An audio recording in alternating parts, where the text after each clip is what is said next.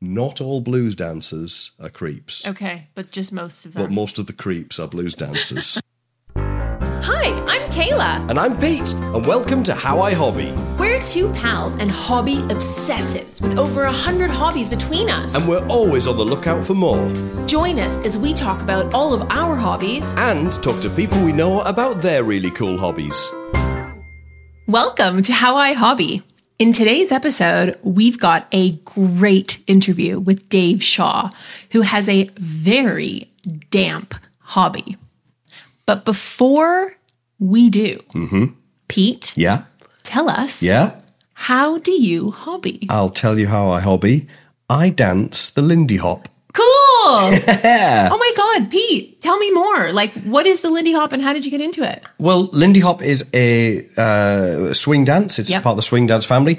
Um, it started in like, the 20s, 30s, 40s in uh, the Savoy Ballroom in Harlem. Oh, wow. Uh, a bunch of uh, fantastic black dancers who later became known as Whitey's Lindy Hoppers. Okay. And they're absolutely fantastic. You may have seen, uh, if you've seen uh, the Marx Brothers film, The Day at the Races, Okay. um, there is a great scene with Whitey's Lindy Hoppers doing this routine. It's a partner dance. It's related to like Charleston and jazz and tap, all these things. And when you tend to see it on film, there's a lot of throwing people around and like, you know, over the rings and through the legs and acrobatics, that kind of Yeah. thing.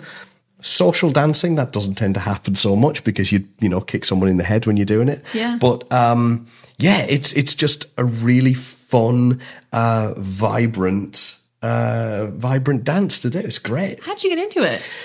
Well, so I was a songwriter for years Yep.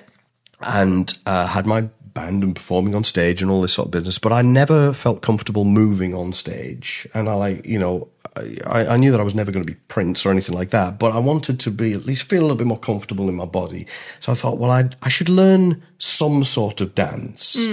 And with uh, Lindy Hop, um, the music is all this old swing music. So people like Chick Webb and Benny Goodman and uh, Count Basie, people like that. So I like the music much more than say salsa, for example, which I'm not really a fan. So We've now lost all of our salsa audience. nothing against salsa, Yeah. just not particularly a fan of the Fair, music myself. yeah. So I, I found a night that was that was near to me, and there are lots and lots of uh, places all over the country where you can. Uh, just go along as a complete beginner. They can show you a few moves, and then there's like a social thing afterwards where you just dance with whoever you dance with in the class, or you Mm-hmm. can dance with some strangers or whatever, and just get to know it like that. That's so cool. Yeah, it was great. I love it. I've never met anyone that did the Lindy Hop. I bet you have, but they just haven't told you. I hope that they all reveal themselves as this podcast Yes. episode goes live. Messages on Insta. If you're into Lindy Hop messages, If you're friends with Kayla and you're into Lindy, let us know. Yes. I, I definitely think this is something I would try. Um, amazing. Pete, thank you. And now to our episode.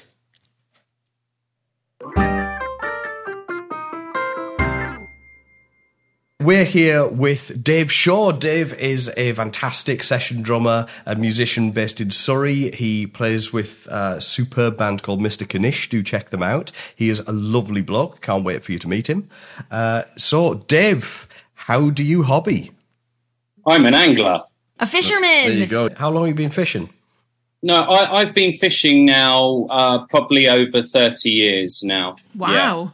So, how did you get into it?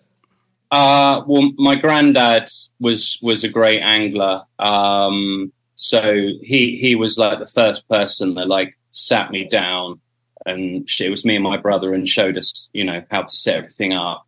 My nan, uh, she didn't fish, but bless her, she like fixed these bits of cane and bits of s- line to the end of a cane and fashioned these little fishing rods for me and my brother to go and catch minnows. So yeah, had that kind of like little platform given to us by both sides of my grandparents. So I'll, I'll always be grateful for that. Is there like a hierarchy, Dave, when it comes to fishing? Like, are fly fishermen, you know, are They're snooty about- Yeah, are they about- are they yeah meaner, more competitive versus the kind of angling that you do? I mean, in the type of fishing, I I, I I only fish for carp, so that's that's what I target the Ah, okay. whole time.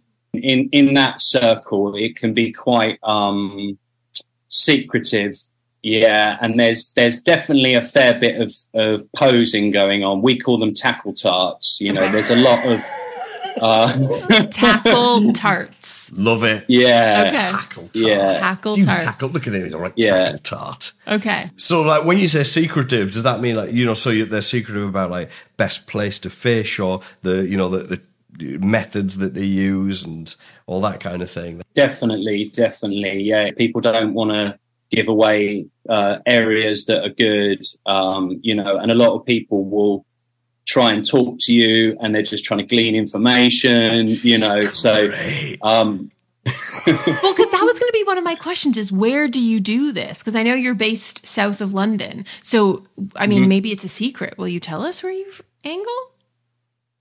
I- I I generally um, look for areas where other anglers aren't present.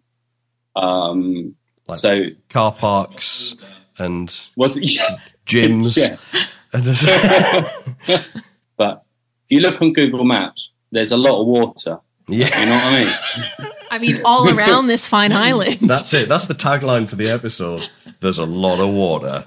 Okay, Dave, we got to ask you: what has your hobby taught you about yourself or life?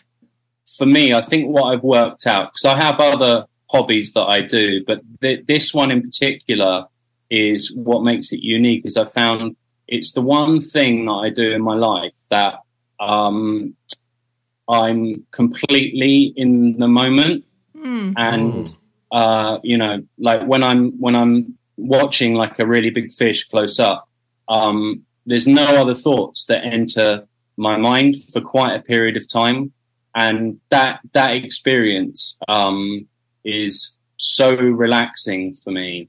Um, I, I can't get it from any other pursuit. You know, there's always other things that, that pop in, even if I'm having a good time. Whereas with angling, um, it's those long periods of of just being in the moment with no intrusive thoughts. Yeah. That's lovely.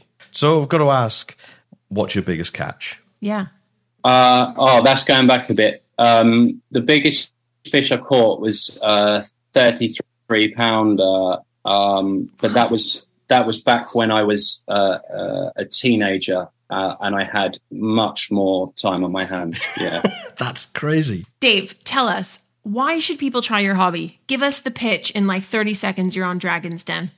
I I would say to fishing, um, even if you took out the actual fishing part of it, um, what it gives you in terms of um, an escapism from from modern life um, i- is is worth all of those. It's worth so much, um, even without the actual fishing part. So if fishing isn't something that really interests you, um, uh, you know, just the act of, of going down to a river at, uh, uh, at dawn uh, with you know and c- brewing up a cup of tea and sitting and watching the dawn um, Nice. i'm sure most people listening to this would think that sounds beautiful and it and it is you know Wow. So That the, sounds amazing. Yeah. I'm, I'll, I'll do that. I would do that too. What I love so much about what you've shared with us is that this is a family tradition that seems to be passed down generation to generation. Yeah. And how you use it for such meditative purposes. That is really, really cool, Dave. It's great. Yeah, Yeah. Thank you so much. Fantastic.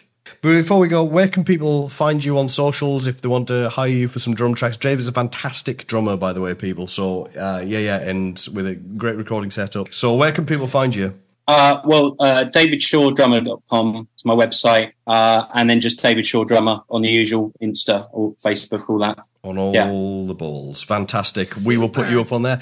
Awesome stuff. So, Yeah. follow Dave. uh, Follow Dave. Lovely bloke. Yeah. And yeah, try fishing. And if Try you're not into fishing. fishing, I'm vegetarian, so I don't fish. Okay. But I do drink tea and I do read books. And you so- do sit by and water. I do sit by water, so I'm totally going to try Yeah. go, getting down there. Another day. I live near a river. I'm going to go down to the river tomorrow morning and uh, with a Cool. book, chill Pretend- out. Pretend you're fishing. I'm going to pretend I'm fishing. Vegetarian fishing. Yeah. Amazing. Well, thanks so much. Dave, it's been Toodles. fantastic. Pleasure. See you, man. Bye.